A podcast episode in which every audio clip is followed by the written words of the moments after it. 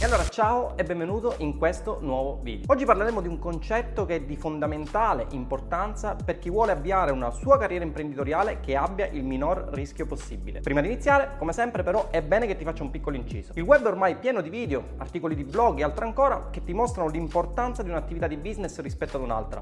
Ed io stesso, se ci fai caso, molto spesso parlo dei vantaggi dell'affiliate marketing rispetto ad altri business. Tuttavia, se da un lato è bene parlare delle soluzioni del proprio business, dei vantaggi di una soluzione rispetto a un'altra in termini per esempio di flusso di cassa o di semplicità del business rispetto ad un altro, dall'altro lato è bene fare chiarezza sul significato di una parolina magica che molte persone ad oggi o non conoscono o che comunque non nominano perché magari non conviene a loro di business. Questa parolina si chiama diversificazione, ma prima di parlartene è bene partire dalle origini. A questo proposito ti chiedo scusa sin da ora perché in questo video dovremmo fare riferimento a qualche piccolo concetto di statistica e teoria delle probabilità. Ora, so che la matematica a molti non piace, ma uno dei pochi capisaldi che ho imparato nella mia vita, volenti o nolenti, è che la matematica è il linguaggio con cui la natura esprime se stessa, ma soprattutto è il linguaggio che l'imprenditore dovrebbe masticare all'interno del suo business per non perdere la bussola della sua attività di impresa e navigare alla cieca. Ok, fatte queste doverose premesse, partiamo da un concetto molto semplice e parliamo di probabilità e di rischio. Che cos'è la probabilità? Tanto per non annoiarti con concetti complessi, diciamo che semplicemente la probabilità che un evento si verifichi è rappresentata dal numero di volte in cui un evento può verificarsi rispetto al totale degli eventi. Ad esempio, che probabilità ho che nel lancio di un dado esca il numero 2? Il numero di facce in cui compare il 2 è uno solo, mentre il numero totale di facce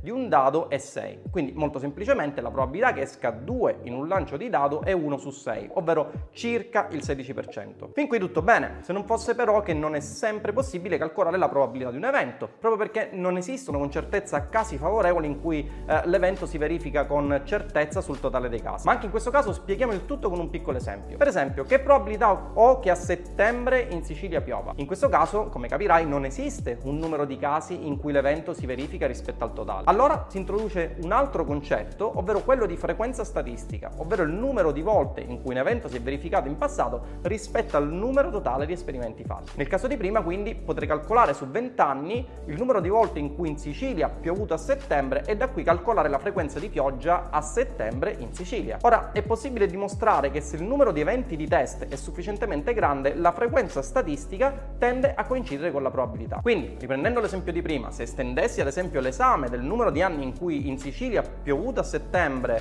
per esempio a 30, 40 o meglio ancora a 100 anni, molto probabilmente la frequenza statistica tenderebbe alla probabilità stessa. L'ultimo concetto che voglio introdurti è quello di rischio. Si sente molto spesso parlare di rischio in vari aspetti della nostra vita. Ad esempio, io stesso ho più volte parlato di affiliate marketing come attività imprenditoriale e come tale soggetta a rischio di impresa. Anche qui esistono diverse definizioni di rischio, ma per non annoiarti troppo definiremo il rischio come quella probabilità che un evento che noi vogliamo si verifichi in realtà non si verifica. E dopo tutto questo pippone sulla statistica veniamo all'oggetto del video di oggi, che poi tra l'altro è la cosa che ci interessa maggiormente. Abbiamo detto che molto spesso si sente parlare di metodi di guadagno e del perché si dovrebbe ad esempio investire in propri asset anziché avviare un'attività di dropshipping, di affiliate marketing o di trading. Ora, anche qui facciamo qualche piccolo inciso. Investire in propri asset è una cosa sacrosanta, ma questo non elimina il rischio nell'investimento, casomai tende a mitigarlo, come ti dimostrerò nell'esempio che ti farò a brevissimo. Infatti,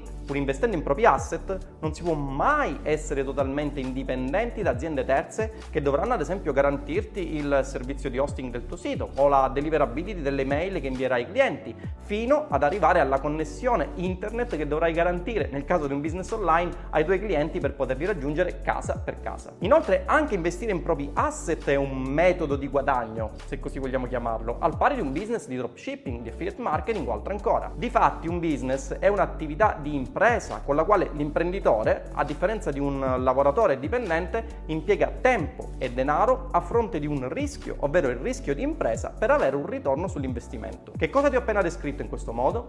Esattamente un metodo di guadagno. Ora, dopo aver chiarito che qualsiasi business, ovvero attività di impresa, è un'attività con la quale si investe tempo e denaro per avere un ritorno sull'investimento, ovvero è un metodo di guadagno, è assolutamente necessario per un imprenditore non focalizzarsi su un unico business, ma diversificare. Ma perché diversificare le proprie fonti di guadagno e non basarsi ad esempio su un proprio asset che magari sta andando bene da parecchi mesi o addirittura da parecchi anni? La motivazione è semplicemente semplicissima e se seguito quello che ho detto all'inizio di questo video l'avrai già capita. La diversificazione consente infatti di mitigare il rischio sull'investimento ed avere così prestazioni per il proprio business che siano più vicine possibili alle prestazioni attese, ovvero quelle per le quali abbiamo calcolato una certa probabilità di riuscita e quindi conseguentemente un ritorno sull'investimento, ovvero un nostro guadagno personale, che alla fine da imprenditori è la cosa che ci interessa maggiormente. Ma anche in questo caso facciamo un piccolo esempio. Supponiamo che io, Tindaro, abbia un solo business che comprende asset miei, ovvero infoprodotti che vendo online. Abbiamo detto che non possiamo garantire che i miei asset non dipendano al 100% da aziende terze,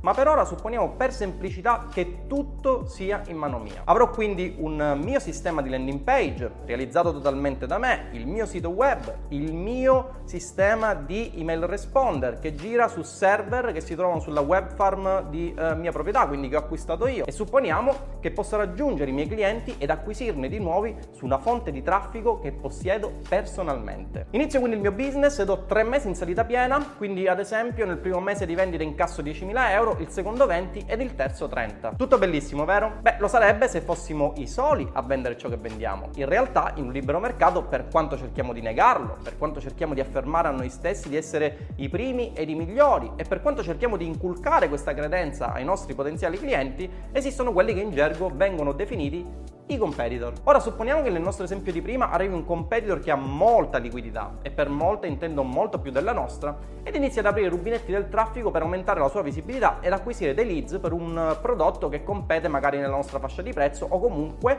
dà soluzioni analoghe a quelle che dà il nostro infoprodotto al target al quale ci rivolgiamo. Ed ecco che come per magia, pur avendo i nostri asset, pur avendo un ottimo prodotto, pur avendo avuto incassi che crescevano mese per mese, il nostro sogno finisce o si ridimensiona parecchio. Ma dove abbiamo sbagliato in tutto ciò? Avevamo i nostri asset, avevamo un prodotto nostro, controllavamo ogni step della filiera ed il prodotto riscontrava i desideri del target al quale ci rivolgevamo. Se hai seguito tutto quello che ti ho detto finora, anche tu avrai compreso quale ingranaggio del meccanismo non ha funzionato a dovere. L'errore di fondo infatti sta nel fatto che non abbiamo diversificato, ovvero non abbiamo saputo inserire nella nostra azienda o nelle nostre aziende un paniere di attività di impresa che mitigassero il rischio di veder ridimensionato il nostro unico business a causa di un evento che o non avevamo previsto del tutto o, come nel nostro esempio, per il quale avevamo abbondantemente sottostimato il rischio. Cosa succede adesso se invece diversifichiamo le nostre entrate? Riprendendo l'esempio di prima, se oltre a vendere nostri prodotti avessimo avuto ad esempio un business di affiliate marketing e uno di trading,